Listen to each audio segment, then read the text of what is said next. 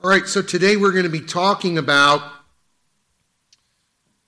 the differences between and the similarities between male and female. We're going to go back to Genesis chapter 1, reading what God's word says here regarding male and female. And God said, Let us make man in our image, after our likeness let them have dominion over the fish of the sea, and over the birds of the heavens, over the livestock, over all the earth, over every creeping thing that creeps on the earth. And so God created man in his own image.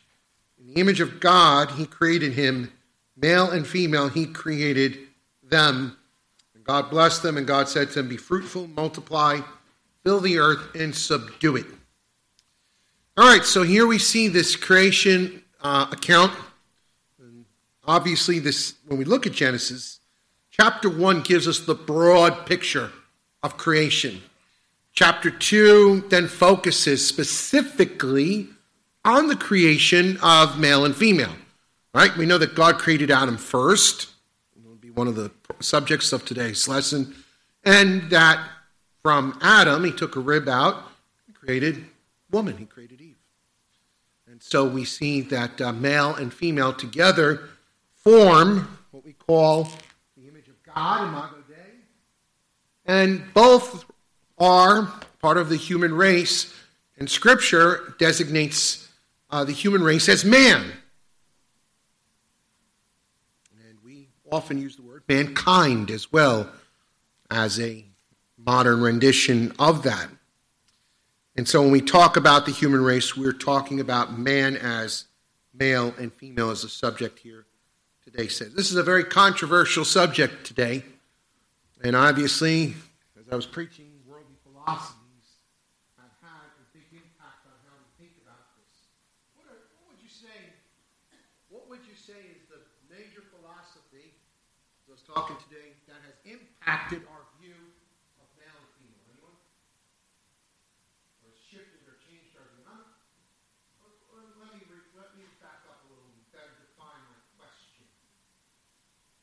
our about male and female, we talk about traditional gender roles, that was kind of usurped about 50 years ago. What was what what undergirded that? What brought that about?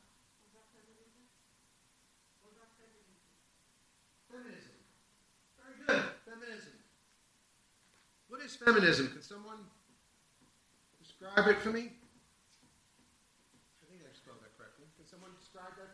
for me? Equality.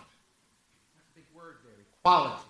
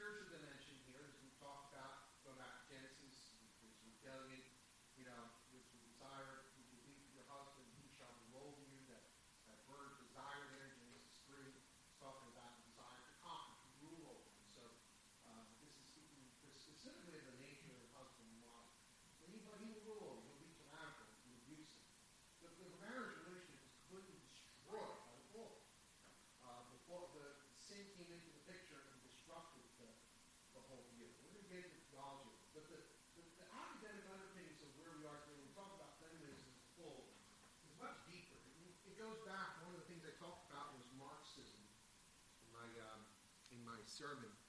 And if you understand Marxism, Marxism, one of the key tenets of it was the obliteration of gender roles. Um, if you look at some of the old, I remember when I was in college, we, we saw some of these old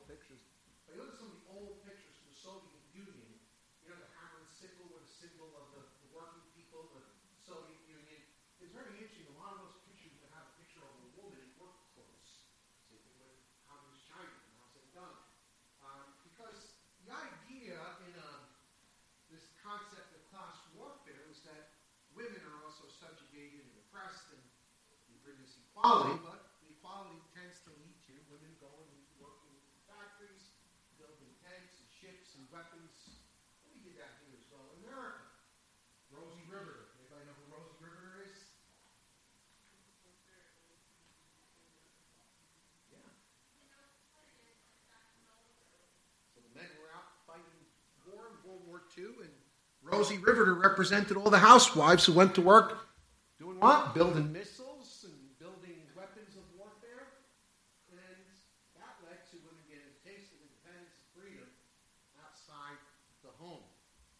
up until the 20th century, gender roles were pretty much set in stone traditionally throughout all cultures. In fact, apart from Western society, those gender roles are still respected and viewed. And I believe this goes back to a creation ordinance. But as I said, society gets more intellectual, becomes more academic, more philosophical. We drift further and further from the ways of God and develop our own ways. Feminism ultimately offshoot of Marxism, specifically uh, one of the greater schools of thought under Antonio Gramsci out of Italy, um, and was designed pretty much to pull out the carpet from Western society, particularly American society and the Soviets and whatnot. Um, academia in the 1960s was pushing a lot of this. On the flip side of this, I want to give you the flip side because we could see the negative here, but on the other side of it, you also had was men who were being utterly abusive to their wives and to women for a long period of time. Um, we often talk about the wife not being submissive and the wife not um, yielding to her husband. We also had a long period of time where men were just utterly brutal in the way they treated their wives. It was not uncommon in times past where women were beaten frequently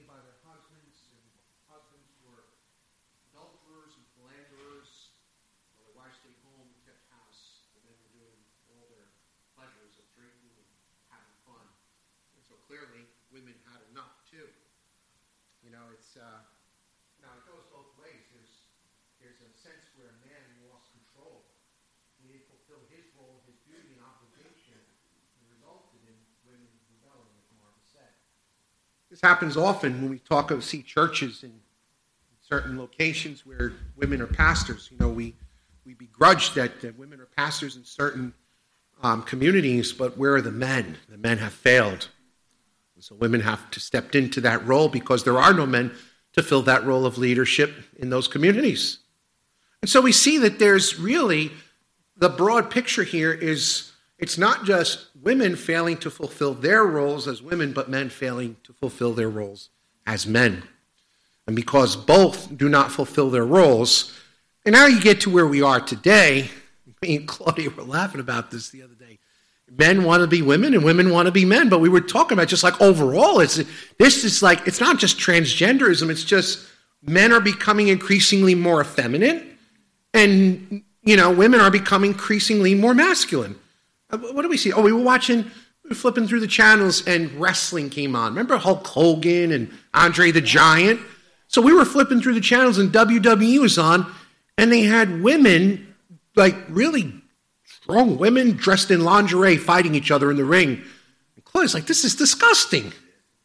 You know, but again, women want to be men, and men want to be women. And so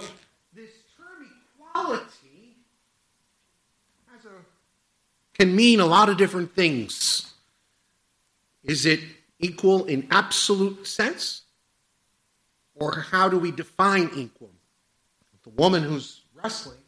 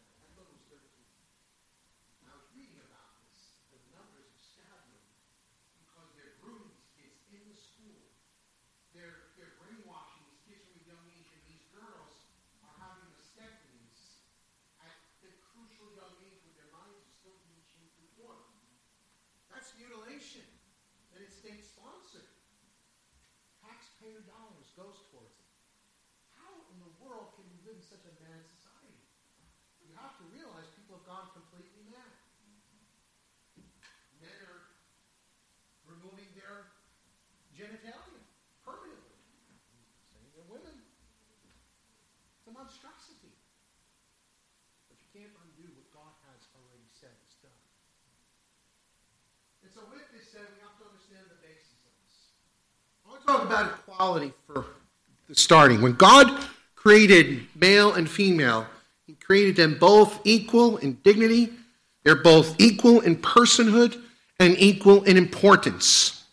We have to understand that there is equality, that we are all human beings and we are equally made in the image of God, male and female. We have an equal standing before God. We have an equal dignity and honor before God. We have an equal importance to God. But we have different roles. That's what we call the complementarian view. The egalitarian view says no, Men and women are equal in the absolute sense, and everything a man could do, a woman could do, and there should be no gender roles. Gender roles are archaic, they're patriarchal, and they belong to a society that is done away with. And by the way, there are some Christian egalitarians who claim that Galatians 3:28 in Christ there's no male or female nor barbarian or Scythian. They use that verse to claim that in the New Testament Christ has obliterated gender roles So the idea, which contradicts the rest of Scripture, doesn't it? I mean, what do you do with Ephesians 5? Wives, submit to your husbands as the church submits to Christ. Husbands, love your wives as Christ loves the church. What do you do? Do you throw those things out and just use Galatians 3.28 to pull the carpet out? No. And so what we have to understand is when we talk about complementarianism, when we talk about this understanding is that is that God made us male and female, and He made us in His image and that we're equal in dignity, we're equal in importance, we're equal, equal in our humanity, but we are different in terms of, well, first of all, we're different biologically, right? We are completely different biologically. We're different even emotionally and, and mentally. You ever hear the same men are from Mars, women are from Venus? Right? There are certain, you know, us men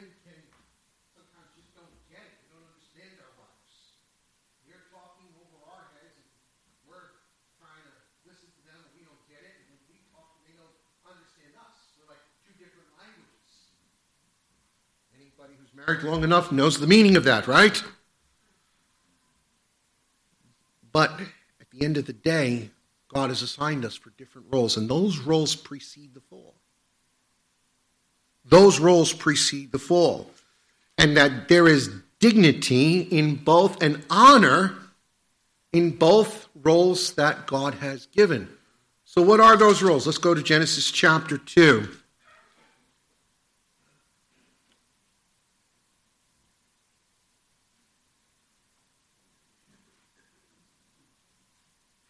And I'm going to look start in verse 15. And the Lord took man and put him in the Garden of Eden to work it and keep it.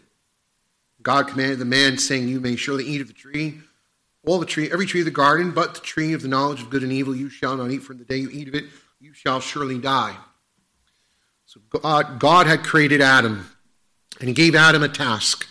And his task was to work and keep the garden. So there, by the way, work is not the result of sin.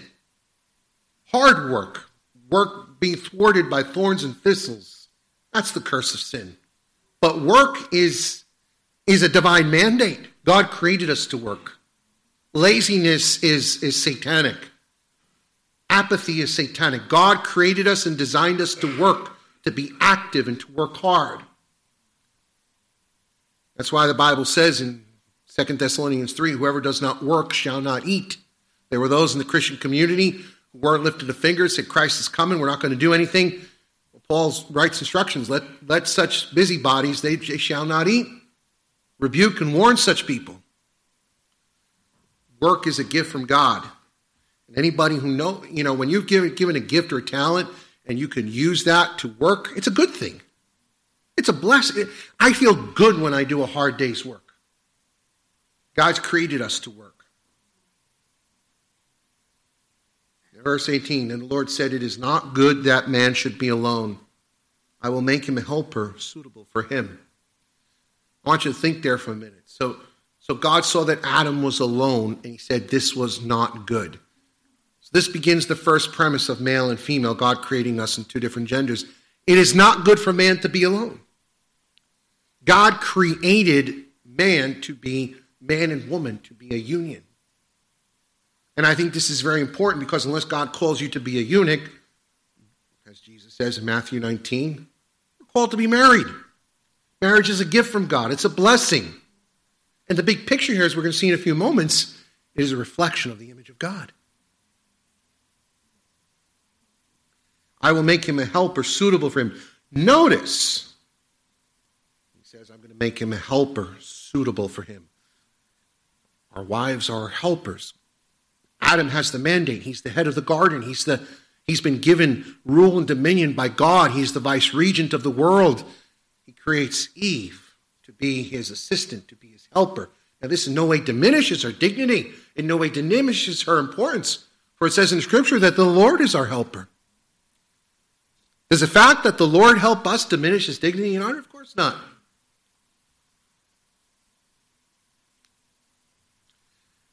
Now, out of the ground, the Lord has formed every beast, verse 19, from the field and every bird of the heavens, and brought to them the man to see what he would call them. And whatever the man called every living creature, that was its name.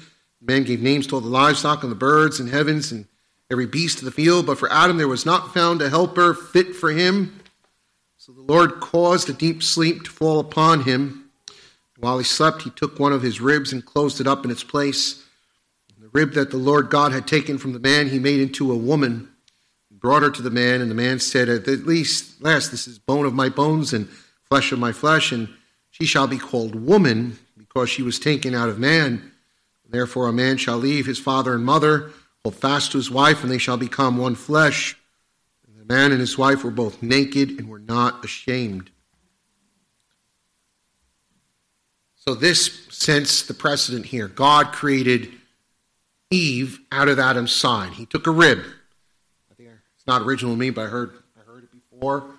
God, you know, didn't take a piece of Adam's head that the woman would be over him, and he didn't take his foot that she would be under him, but he took a rib that they would be side by side, companions, compatible, and complementary of each other. She was created to be his helpmate. Now, I think it's important here to see, though, the authority of man in the home. God had designated authority in Adam. How do we see that authority? Well, we see that God gave Adam specific authority to name all the animals on the face of the earth. That was an authority given. When you give a name, that's a symbol of authority, right? What, when God wrestled with, with Jacob, remember when God wrestled with Jacob and he, he overtook Jacob? He says, No longer are you Jacob, but your name is Israel. It's symbolic of God's authority over Jacob. In the ancient world, naming someone was a symbol of authority. And so God named, I mean, Adam naming Eve is symbolic of his authority. He named her. And when he finally saw the woman, he rejoices. Bone of my bones, flesh of my flesh. Finally, helper suitable was found for him. Now, clearly, we see that God's intention and design from the very beginning was one man and one woman for marriage. Again, what we see in our culture today is the overthrow of this. And it's kind of sad and sickening because we're moving so progressively in this direction. The idea of a homosexual marriage is a contradiction in terms. It doesn't define marriage biblically. Maybe secularly it does. Maybe the state will recognize a, a homosexual marriage, but God will never recognize it. God cannot recognize it because it's illegitimate. If I say that this whiteboard is blue, it doesn't matter how much I say it's blue, it's still a whiteboard. It's not a chalkboard, it's a whiteboard. It doesn't matter what I think it is, it's what God says it is. And God will never legitimize a same sex marriage. God created marriage to be one man and one woman. And there we see that famous phrase a man shall leave his father mother and hold fast to his wife, and they shall become one. That means the union, the oneness between the husband and wife are, are so into one another, they become one person, one unit, one flesh. No longer two individuals, two entities, but one. And that oneness is something that is a mystical union that takes place when God joins a husband and wife together. Look in Genesis, uh, Matthew 19 for a minute.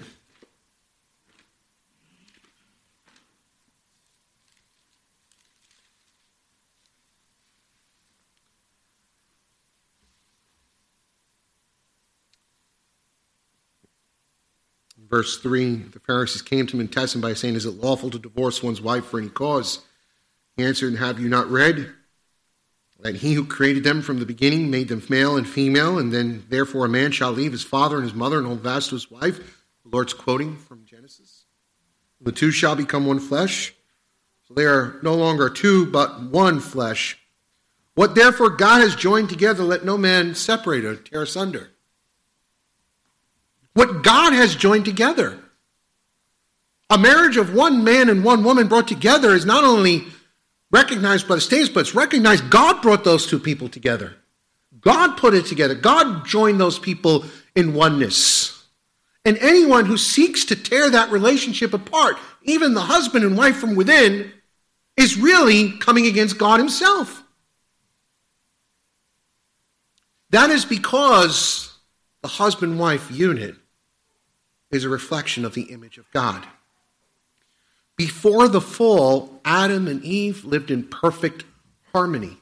They didn't argue. They didn't. I had a, years ago there was um, a guy in our church, and, and he he had some issues and leadership and whatnot, and he was very a very angry guy. And we said to him, said, "Do you have problems at home? Do you argue with your wife?" He, I never argue with my wife. Oh wow. He says, "Nope, not once. In all the years I've, I'm married, never once did I have an argument." His wife called uh, me the next day. Said, I just want to reiterate. Actually, Terrence was the elder at the time. She called Terrence. I just want to reiterate what my husband said. We didn't ask for this. She just called. I never argue with my husband. I said, wow, that's, that's amazing. I have yet to meet a couple who's never had an argument. Because we're still sinners. We still have a sin nature. We still have pride there's still selfishness in us. And as long as we are still in the sinful flesh, there's going to be conflict.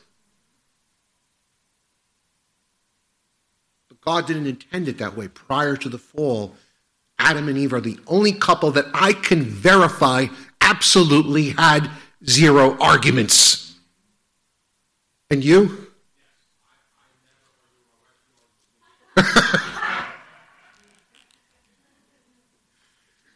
Adam and Eve were the only one couple who mutually never argued with each other. They had perfect harmony and love with each other. After the fall, it's a different story. Go back to Genesis chapter 3. Genesis chapter 3. By the way, a little joke Billy Graham wasn't an easy man to be married to. Traveled the world, he trapezed around the world for years, hardly was ever home. So one day they were interviewing Anne Graham, and they said to her, they said, just out of curiosity, it's, been difficult being married to Billy. She says, oh, absolutely. Says, you, you, you know, he's not home much. She goes, oh, it's been very difficult. I've had to do a lot on my own. He goes, have you ever thought of divorcing him? She goes, no, I, I never thought of divorcing him. Goes, I thought of killing him, but I never thought of divorcing him.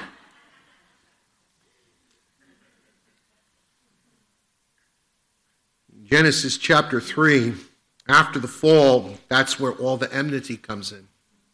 Right? What's the first thing when, when God confronts Adam, right? Adam's the head of the home, he's the leader of the home. What's the first thing he says when God confronts him about the failure? Right? Now, I want you to think about this, because who was the first one to take the fruit and eat it? Eve. But who did God hold responsible? Adam. God didn't look for Eve and say, Eve, what have you done? He says, Adam, what have you done? What is the first thing he says? The woman who you gave me did this. It's your fault. He put the blame on God. And we've been blaming God ever since, haven't we? All right? That's, that's the nature of sin. We don't take responsibility for sin. But clearly, this shows not only the aspect of, of Adam's irresponsibility, his gross sin, but it shows that God held him responsible and accountable, which demonstrates that he was the head of the home.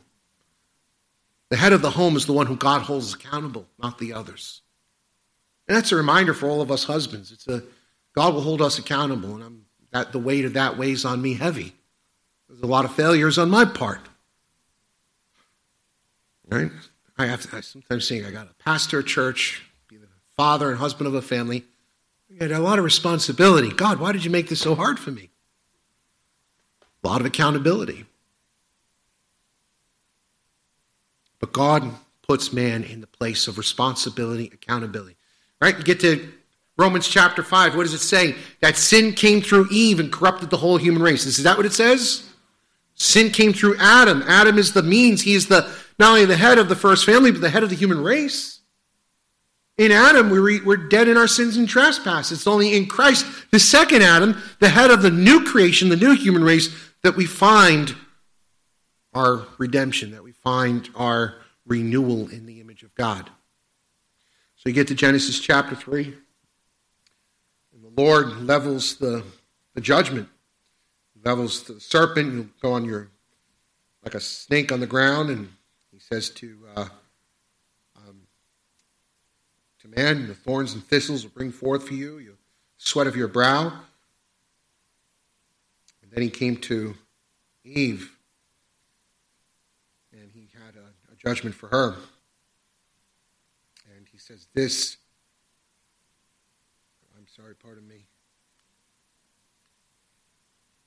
To the woman, verse 16, I will surely multiply your pain in childbearing. Women could attest to that In pain you shall bring forth children, and your desire shall be for your husband, and he shall rule over you. This was the curse that was brought into the. So Eve didn't get away with it. There was consequences for her sin too. The consequences she brought upon all women was one, this desire to rule over your husband. This desire, it's not just desire, oh, I desire you. That's the word teshukwa in Hebrew means desire to rule over, desire to conquer, desire to have authority over. It's the same word that's used later in Genesis 4 when God says to Cain, Be careful, sin is crouching at the door like a tiger, and its desire is for you. Not that sin said, Oh, I love you, Cain, let's have a relation. No, its desire was to rule over Cain and conquer him. And so you see there the beginning of the clash of the genders. And so the woman seeks to usurp her husband's role. And it says, But he shall rule over you. the man being the more physically domineering being, abuses his authority, mistreats his wife. And that's where sin goes. Man and woman, as a result of sin, find themselves destroyed in their marriage relationship. Remember, we talked about the image of God when Brother Eric was talking about the image of God. We still retain it, but it's, it's been marred, it's been corrupted, it's been perverted, it's been muddied. You could see the image of God still in fallen man, but it's been twisted. It's, it's, it's, it's like a vi- you know when a virus goes into a computer and just messes everything up? Original sin is like a virus, it just corrupts our whole being. And so, marriage, although it still reflects God's image, and God holds all marriage honorable among all men, Hebrews 13 17 tells us. He holds, holds marriage honorable among all men. That means even among the unsaved, God holds marriage honorable. Do you ever think of that? Because even in a blurred way, it reflects the image of God. So, what does Satan want to do? You want to tar and mar the image of God? Ruin families. And he's been quite good at it. The family unit has been under attack from the very beginning, but in our modern era, we've seen it more than ever. We've seen marriages destroyed, redefined, kids messed up, husbands messed up, wives messed up. Nobody knows their role and place in society anymore. And are we any better for it? All the advancement of society, all the intellectualism, all the advances that we've made as a human race, and yet we seem to go downward. What God values and what the world values are two different things. All right, let's look at Ephesians chapter 5. But because of because of our new creation Christ, we have been renewed in the image of God. Right? We have been renewed in the image of God. We are new creations in Christ, and part of our renewal is that marriage is renewed. If you have two human beings who are both Christian and they both have the Holy Spirit and they're both born again, then the marriage relationship now has the added benefit of Christ in me, Christ in my wife, Christ in us, fortifying that marriage, sanctifying that marriage, renewing that marriage, and reflecting more of the image of God. In Ephesians chapter 5, verse 22, we're given the portrait of what a sanctified and renewed marriage looks like. Wives, submit to your own husbands as to the Lord. For the husband is the head of the wife, even as Christ is the head of the church, his body, and is himself its Savior. Now, as the church submits to Christ, so also wives should submit in everything to their husbands. Husbands, love your wives as Christ loved the church and gave himself up for her, that he might sanctify her, having cleansed her by the washing of water with the word, so that he might present the church to himself in splendor, without spot or wrinkle, or any such thing, that she might be holy and without blemish. In the same way, husbands should love their wives as their own bodies. He who loves his wife loves himself. Whatever, no one ever hated his own flesh, but nourishes and cherishes it, just as Christ does the church because we're members of his body. Therefore, a man shall leave his father and mother and hold fast to his wife, and the two shall become one flesh. This mystery is profound, and I'm saying that it refers to Christ and the church. However, let each one of you love his wife as himself. Let the wife see to it that she respects her husband. What we see here is the renewed marriage is a reflection of the image of God, but more so, it's a portrait of Christ and the church. And that's the beautiful thing is that is that marriage, when God first created male and female in the garden and joined Adam and Eve together, God administered the first, officiated the first marriage there. That marriage was intended to be a picture, to be a prophetic type of Christ and the church. It wasn't an end in and of itself.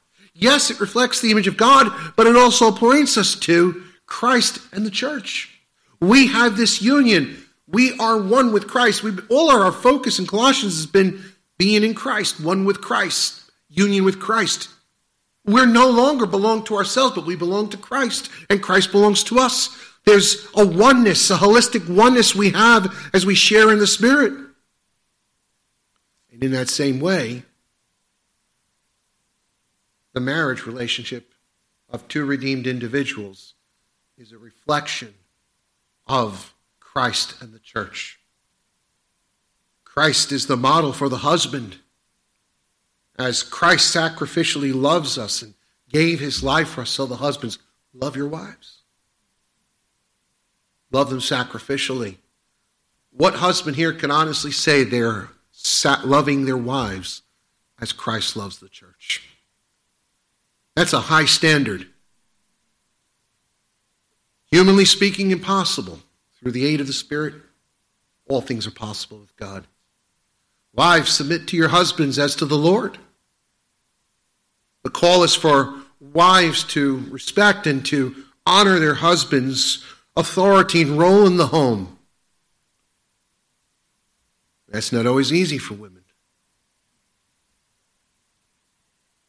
Humanly speaking, impossible. Through the aid of the Holy Spirit, all things are possible with God. When male and female fulfill their roles, not only do they enjoy a better marriage, and have a happy family life, but God is honored and glorified. When husbands and wives fail in their roles, we tell a lie about God. The image of God is tarnished.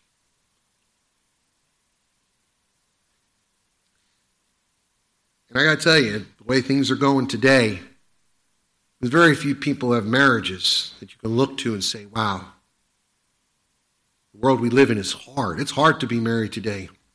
When me and Claudia were doing counseling for marriage, we listened to videotapes. Back then, VHS tapes gives away our age R.C. Sproul. R.C. Sproul has a series on marriage. he made a good point. Getting married having a marriage is difficult for two unbelievers. It's very difficult, but it's harder for Christians. You would think it's easier, it's actually more difficult. Why? Because of the assault of all the forces of the world and Satan and the flesh. We're trying to do what's right, but everything's coming against us. You have two people who are unbelievers and they're living in sin and rebellion. You know, so there was a couple that I know that called me last year and not part of our church. And, you know, the wife said, My husband is cheating on me. And, terrible situation I had to get involved in. But I think what really made me sick was that the woman, the adulteress who was who interrupted this relationship, she was married as well. And, and she was an unbeliever. And her husband was the one who called the wife and told her what was happening Oh, by the way, your husband's sleeping with my wife. So obviously, the woman who's a Christian is horrified. The guy who's an unbeliever, you know what he says? He laughs. he goes, That's all right. Because I've cheated on my wife a few times. It's her turn to get even with me. It's all good. But that's the way of the world. Do you understand what I'm saying? That's what I mean when I say it's easier for unbelievers because there are no rules. There are no morals. It's just do whatever you want. It's filthy, it's dirty. But from people who are trying to do the right thing, for people who are trying to obey God and do right, it could be that much more difficult. But with the aid of the Spirit and the grace of God, marriage is sanctified and over time glorifies God and beautifies God. Look at 1 Corinthians chapter 11. How do we know that, well, you know, Bob, this, submitting of the wife, this is, this is archaic, and it, how does that reflect the image of God? Well, it does. Go to 1 Corinthians chapter 11. Now I commend you because you remember me in everything and maintain the tradition, even as I delivered them to you. I want you to understand that the head of every man is Christ, and the head of a wife is her husband, and the head of Christ is God.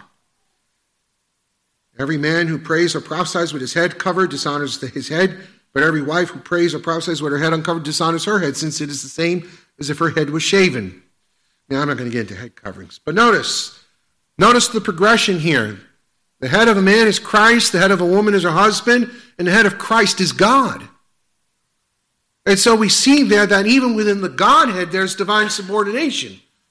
The Lord Jesus, in his earthly ministry, says, I do nothing unless the Father tells me. I only do what the Father gives me to do. I only say what the Father tells me to say. The Lord, in his prayer in Gethsemane, says, Lord, if this cup could be removed from me, may it be so. Nevertheless, not my will, but your will be done. Christ is completely subject and submitted to the Father's will. Even if it pains him, knowing he's going to go to a brutal cross and suffer not only this tormenting physical execution, but he's going to bear the wrath of God. He's going to be separated from the love of the Father, which he never experienced in his whole existence and bear the, the, the, sin of mankind. It was, it, it was something that was so incomprehensible that he, he sweated droplets of blood and he said, Nevertheless, not my will, but your will be done. Does that make Jesus any lesser of God than who he is? He's the supreme Son. He rules at the right hand of the Father. The Father is the one in the throne. It's the Son who rules at the right hand. Does, does Christ feel in any way slighted that he is he, he's subordinate to the Father? Of course not. He loves the Father. He yields to the Father with joy. Does it diminish his glory? Does it diminish his equality? Absolutely not. The affirmation of our faith is that Christ is co-substantial with the Father. Of the same substance we confess in the Nicene Creed. He is equal with the Father the Spirit. There's no division among the God. There's no inequality in the Godhead, different roles. And so that's the difference when we talk about complementarianism versus egalitarianism. Egalitarianism is just this simple, we're equal and there's no lines, it's all blurred. And that's why we're all where we are today in our society. Men are men, men are women, and women are men. Everything's confused. Once you go down that road, there's no end to it. Transgenderism is just one aspect of it. It could get worse. I don't know. What's next? Bestiality? Oh, that'll never happen, Bob. They said the things that happen today, they said would never happen 20, 30 years ago. It could be next. And you see, I, I, hold on, Emery. One of the important things we have to think about, too, we have to be careful how we talk about all this. Why do I say that? You saw the shooting that took place in Colorado Springs, right? What, who's the first? Who's the first people they blamed for it all? Anyone who disagrees with homosexuality or transgenderism, they're always talking bad about it. You motivated the shooter, it's your fault. You see how things could turn on us very quickly? A drop of a dime, the world could say, you know what, it's the church's fault. A few more shootings like that, and, and, and they'll have Christians, it, it, they'll, it'll, be, it'll, be, it'll spell doom for us. So, how we talk about these matters is important, right? We don't want to be like the Hillsboro Baptists the ones that go out and go to pride parades and tell everybody they're going to burn in hell. Well, well, it's true. It's not the time or place to do it, right? Well, the way we speak about these matters, I'm speaking of a very matter of fact.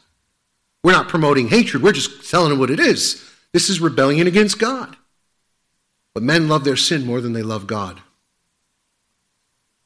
We, we're not responsible for the shooters out there. The shooter's responsible. He's out of his mind. We would never promote such wickedness. But that's what the left wants you to think. They want people to think we're the enemy. How dare you? You don't love, you don't love, you don't love. I spoke to my friend Jim in Colorado Springs. He said, all the churches now in Colorado Springs are going around saying, oh, we're, everybody, God accepts us as we are. That's the new mantra. So be gay, be transgender. I'm telling you, there's coming a day when all the churches will be pressured into this. Anne Marie, go ahead.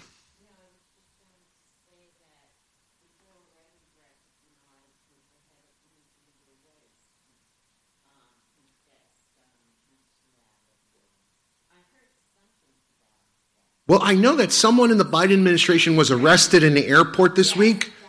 The, the, the transgender dude, he's bald, like he has no hair, but he wears lipstick, and and he he got arrested for stealing a woman's clothes out of luggage in an airport. So remember, this is a mental disease.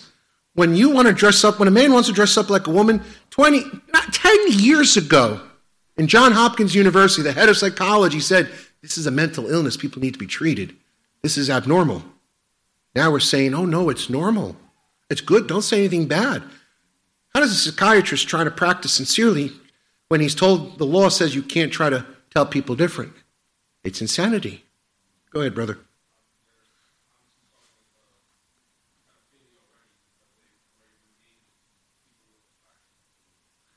People with attraction. There's always a euphemism, right? Yeah. I mean, things are changing rapidly. I wouldn't be a bit surprised in another 10, 20 years from now.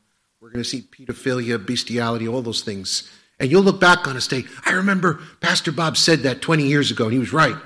It might even happen sooner. Good.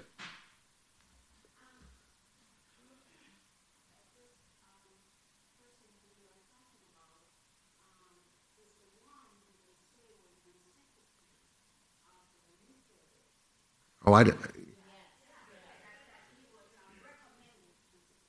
Nuclear waste.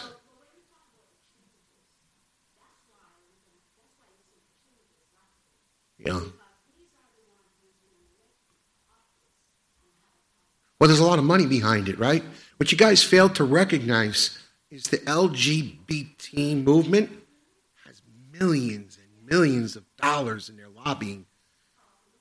Hollywood Hollywood is run. I mean, listen, I, I had a girlfriend years ago before I was married, and I, I was a girlfriend. I dated her a few times. She was a producer for ABC Studios, and I went to a party where they had the in New York City for all the cast, the producers and directors of All My Children. It was a soap opera, and I walked in. I was there for maybe ten minutes. And I walked out, and I never, I never went on another date with this girl again. And I got to tell you, everybody was gay. Everybody.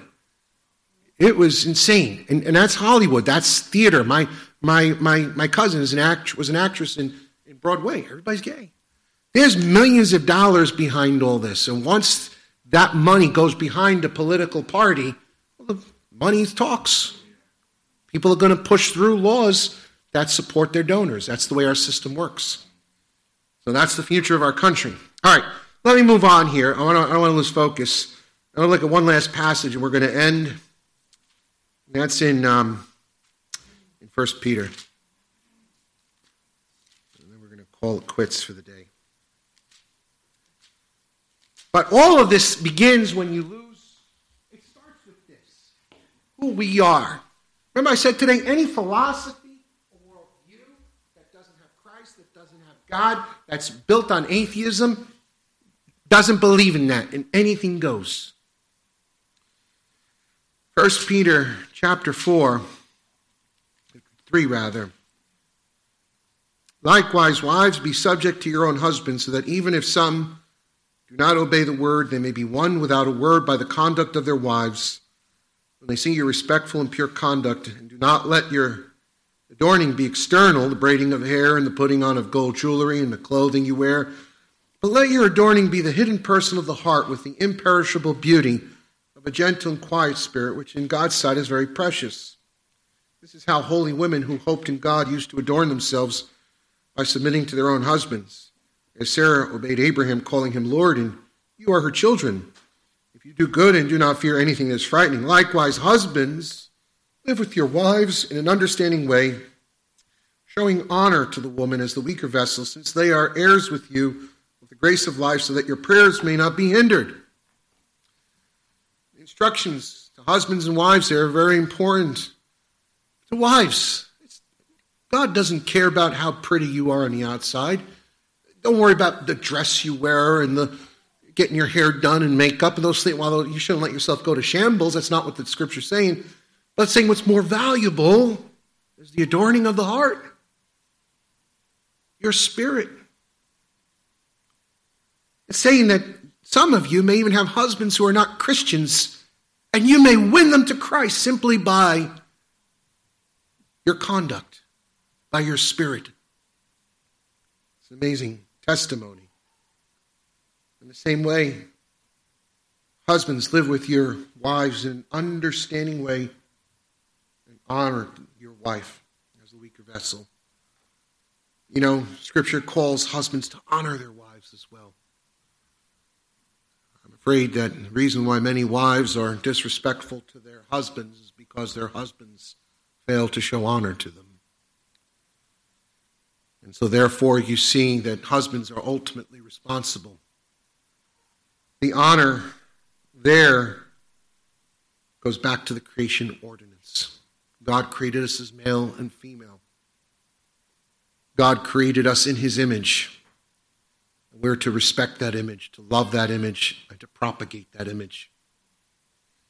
When we fulfill our roles correctly, then we will have harmony at home and in the church. Uh, one more thing. One more thing, and that is the issue of male and female in the church. This understanding of headship is the reason why we have men as pastors. And in the church, we're seeing there's a greater push for this to have women in the pulpits. We must not capitulate to the pressure of culture again. There's a constant pressure to push and push and push. I could tell you all the mainstream Protestant and Pentecostal churches in this area that are way out in left field, they all have women pastors. It kind of goes hand in hand. We have to maintain what God has called us to do. Men have the responsibility. And I want you to think about this. When God came to this earth and took the form of a human being and became incarnate, God appeared not as a woman, but as a man. The Lord Jesus Christ is a, was a man. He chose his 12 disciples, which were men. The Levitical priesthood was led by men. Now, sure, the Lord gave access to women to the ministry like no other Jew did before. Mary Magdalene, we see in the New Testament, Priscilla. We see a lot of women active in ministry. That's exactly what Christ did. He broke down those barriers.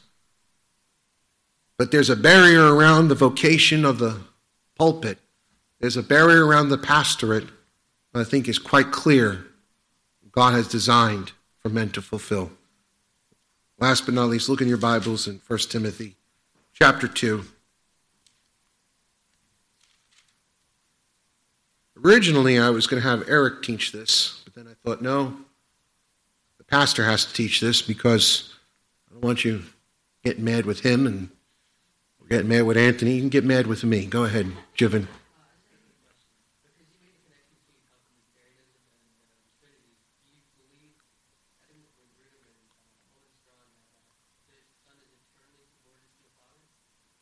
I would agree with that. I mean, we see that, and go to 1 Corinthians chapter 14, no, 15, right? Talks about the end of the age when the Son will hand the kingdom to the Father. He's, I don't want to digress, but let's go to 1 Corinthians 15 for a minute. If the Son is eternally subordinate to the Father, well, the Father will never be subordinate to the Son. The Father and Son will never be subordinate to the Spirit. The Spirit is subordinate to the Father and the Son, and the Son is subordinate to the Father. That, that is the economic trinity. That will never change. That's the, that's the design of the Godhead, and that will never change. In 1 Corinthians chapter 15,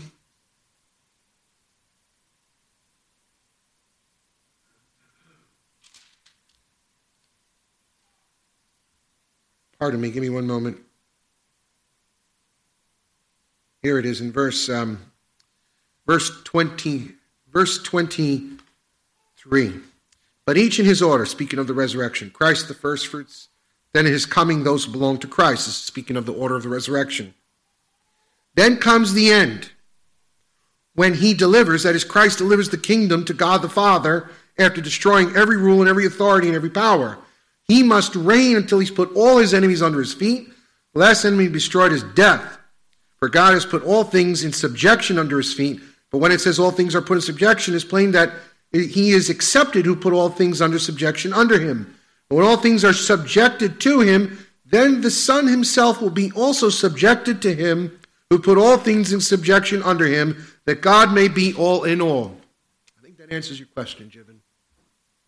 Once we reach the glorified state, the Son is completely subjected to the will of the Father and hands over the kingdom to the Father for eternity.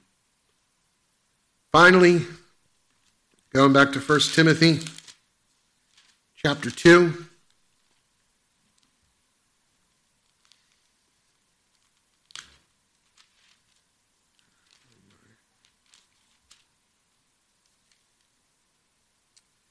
In verse 8, I desire then that in every place that men should pray, lifting up holy hands without anger, quarreling.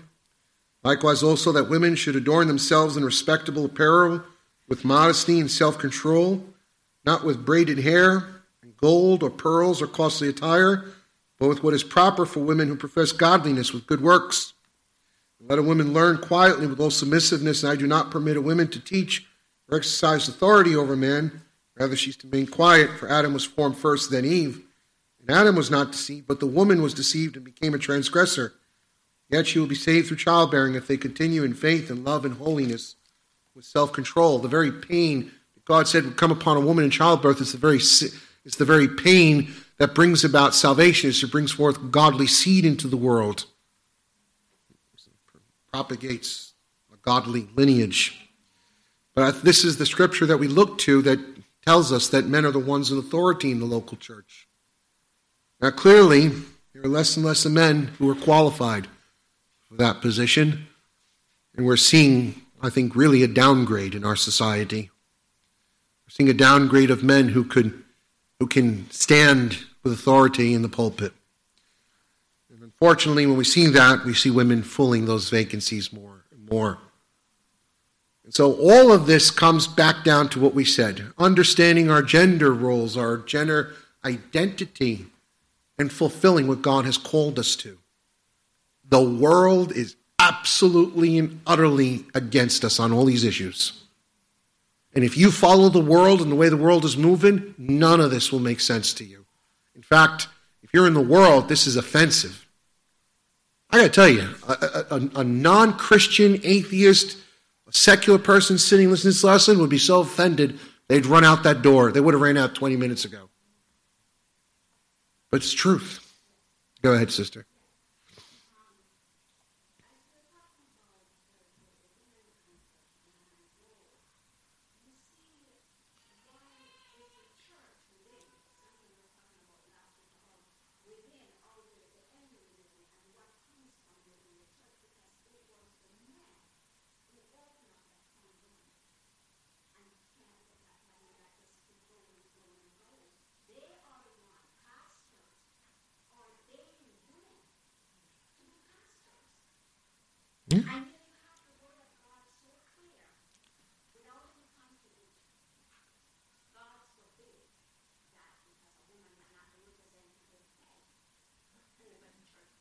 is correct.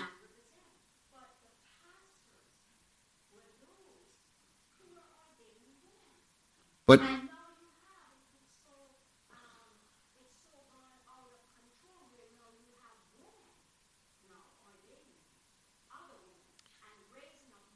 well, they're all lesbians too. All these mainstream Protestant ministers, these female ministers, they're all lesbian. That's the fullest expression of feminism, by the way. Rosaria Butterfield when we watched her testimony a few years ago, said I wasn't a lesbian because I was sexually attracted to women. I was a lesbian because it was the fullest expression of independence for men. I don't need men. Women with women. Yeah.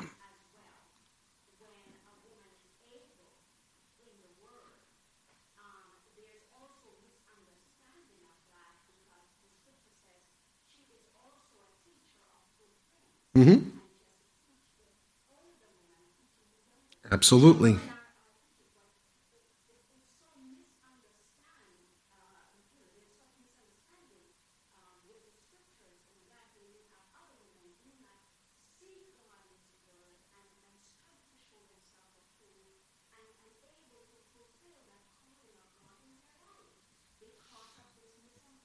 Mm-hmm.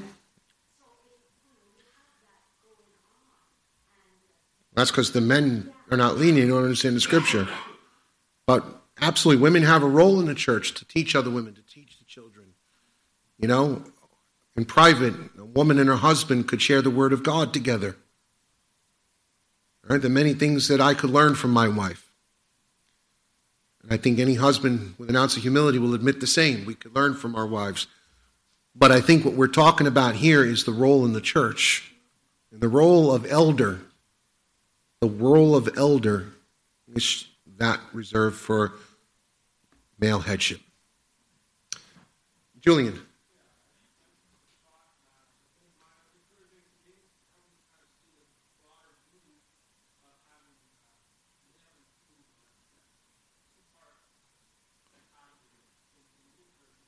Yeah.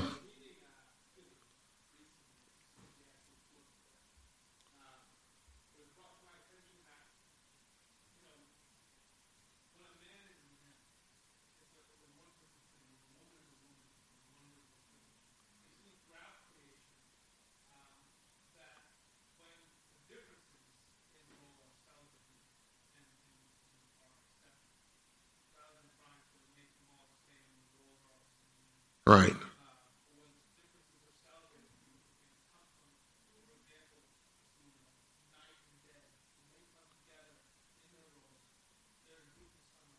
Ooh, I like that.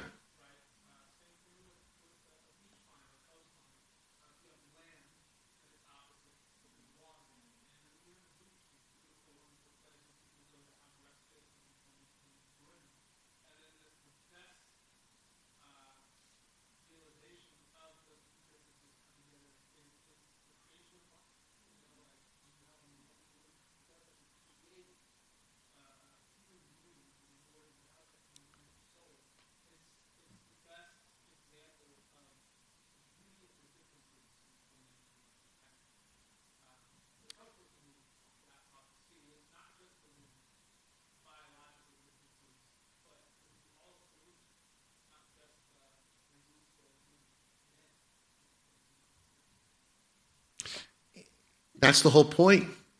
God designed the marriage of husband and wife to be a beautiful portrait of who God is. And when we're fulfilling our roles, it does beautify the. Not only does it is it a beautiful picture in and of itself, but it glorifies God. I like that illustration. Thank you. Mari?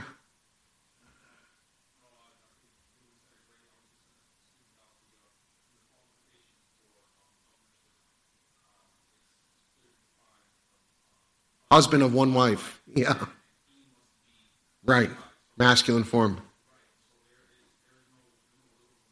Yeah.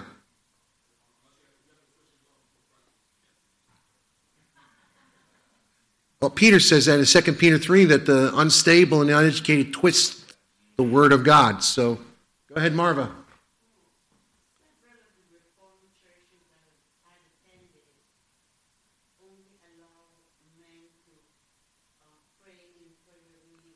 Yeah. We have women pray in prayer meetings.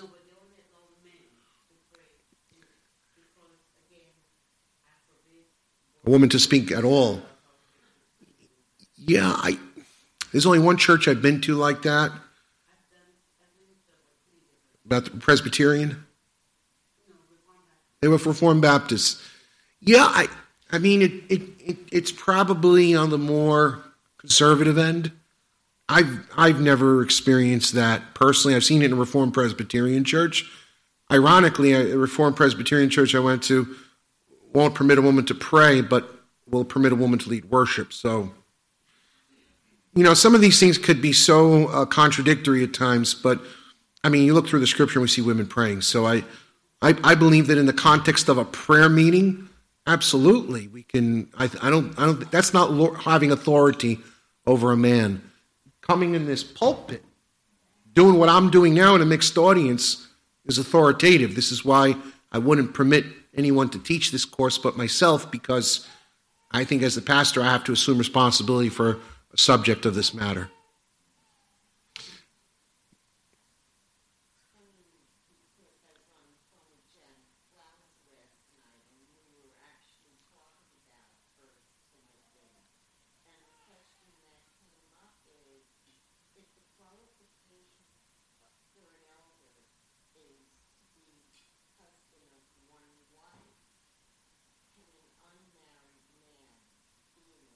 Yes. What it's saying is if you're married, if you're married, the, little translation is be a one woman man. In other words, you someone if you're looking at someone to be there's a lot of men. John Stott, who God rest his soul, was a great pastor in England. He was a single man. He never married his whole life. What does Paul say in 1 Corinthians 7? He says, if you could get away without marrying, you could be like me, you'll be better off. Right? Because the person who's not married is singly focused on the Lord. The person who's married has to please his wife and please the Lord. There's mixed responsibilities.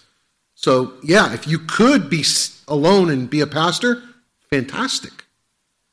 But if you can't, you know, if you're married, then, then yes, the qualification is you should be a one woman man. It should be someone with a reputation who's faithful, not a philanderer and adulterer. That's essentially what it's saying. Yeah. If if you're someone, it's like saying your kids should be in subordination. That doesn't mean that you have to have kids. But if you do have kids, they should at least be respectable and in control of themselves and not wild. And it doesn't say they have to be believers, but at least not bringing scandal and reproach to the gospel. Any other questions or comments? Marva? Yeah.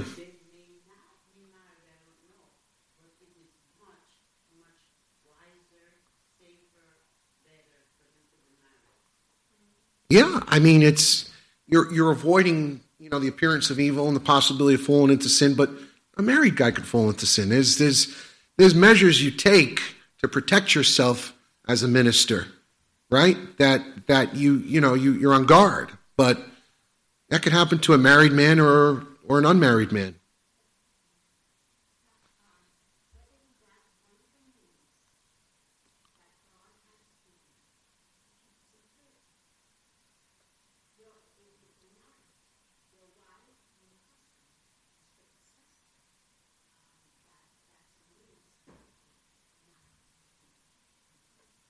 Yeah, I mean, yeah. yeah.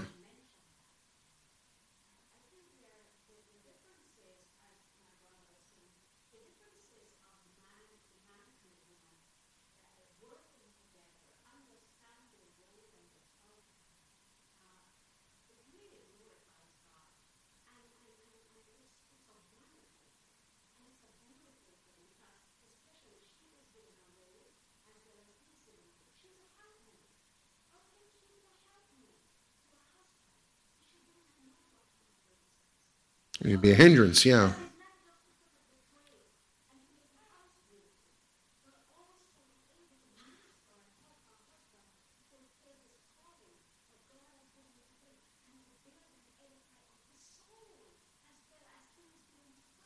Absolutely. You know, I think you made a good point. You, you, talked about 1 Corinthians 7 as well as the husband and wife not neglecting their conjugal duties. Why? Well, what happens if you neglect the conjugal duties? Well, you can't always expect your spouse to be pure, right?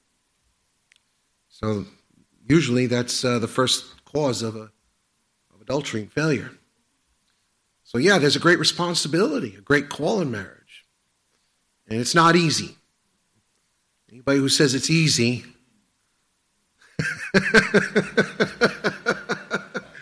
but, but it's you know, this is part of being a Christian. This is why the church is getting smaller and smaller and smaller. The true church, when I'm saying the true church, people are committed to doctrinal and, and orthodoxy. Because this is, this, you know, the, the, the, the biblical Christianity is a high calling. And, and you know, unless you, you're, you're born again, this is, this is not for the faint of heart. It's not your best life now. You know, and I'm going to end with this thought. John Stott wrote this, and, and, and um, I know Stott was an annihilationist, and, and I overlooked that because most of his writings are amazing. If you've never read anything by John Stott, please do. In fact, that might be one of my next Bible studies, The Cross of Christ by John Stott. Phenomenal writer. Um, I, I, he had a great impact on me. But, but he said something once. He says, when you look at the, the wife and the husband in Ephesians 5, the wife is called to submit to her husband. What does that require? Dying to self. right? To submit to your husband, to yield to your husband's authority, requires you to die to yourself, right? Husbands, love your wives as Christ loves the church. What does that require? Dying to self. You see, when you look at what, what does Christ say? Pick up your cross and follow me. The Christian life is about dying to self. Paul Fry was here. You'd hear a loud amen right now. Right? Paul Fry preaches that, you know, never forget what Paul preaches because he lived it. He lived it. He was the greatest example of dying to self. Look at the way he took care of Daisy. How many of us husbands could be like Paul was with Daisy? That's what marriage is. When, when you have two people who are dying to self, they'll fulfill their roles. But as long as self and pride exist, that's where conflict always arises. All right. Now we'll have uh, Tony read Psalm 109 again. I'm only kidding. the good news is this the good news is that we can leave here today with the hope of Christ renewing, enabling, equipping us, and that in Him, as everything we've said today in today's sermon, we have all the answers. We have the fullness of knowledge and wisdom, and we can do all things through Christ who strengthens us. Amen? All right, let's pray. Father in heaven, thank you for this time. Lord, um, as this lesson is spoken, it's a, I, I suppose, a correction to all husbands and wives in the room. And so I pray, Father, that uh, we would receive your correction and that we would strive to be better husbands and wives because we want to glorify you. We want you to look good, Lord, and we and we're sorry, Father, when we don't make you look good. Please help us to be better husbands and wives. And I pray for the unmarried today, Lord. Help us to glorify you even in singleness, for whether in singleness or marriage, we can honor and glorify thee. I pray, Father God, for those who will get married one day. Pray that this lesson would help them to think and consider what marriage is about. It's not just about them, it's about you. Marriage is to glorify you. And we pray that they would see this in Christ's name. Amen.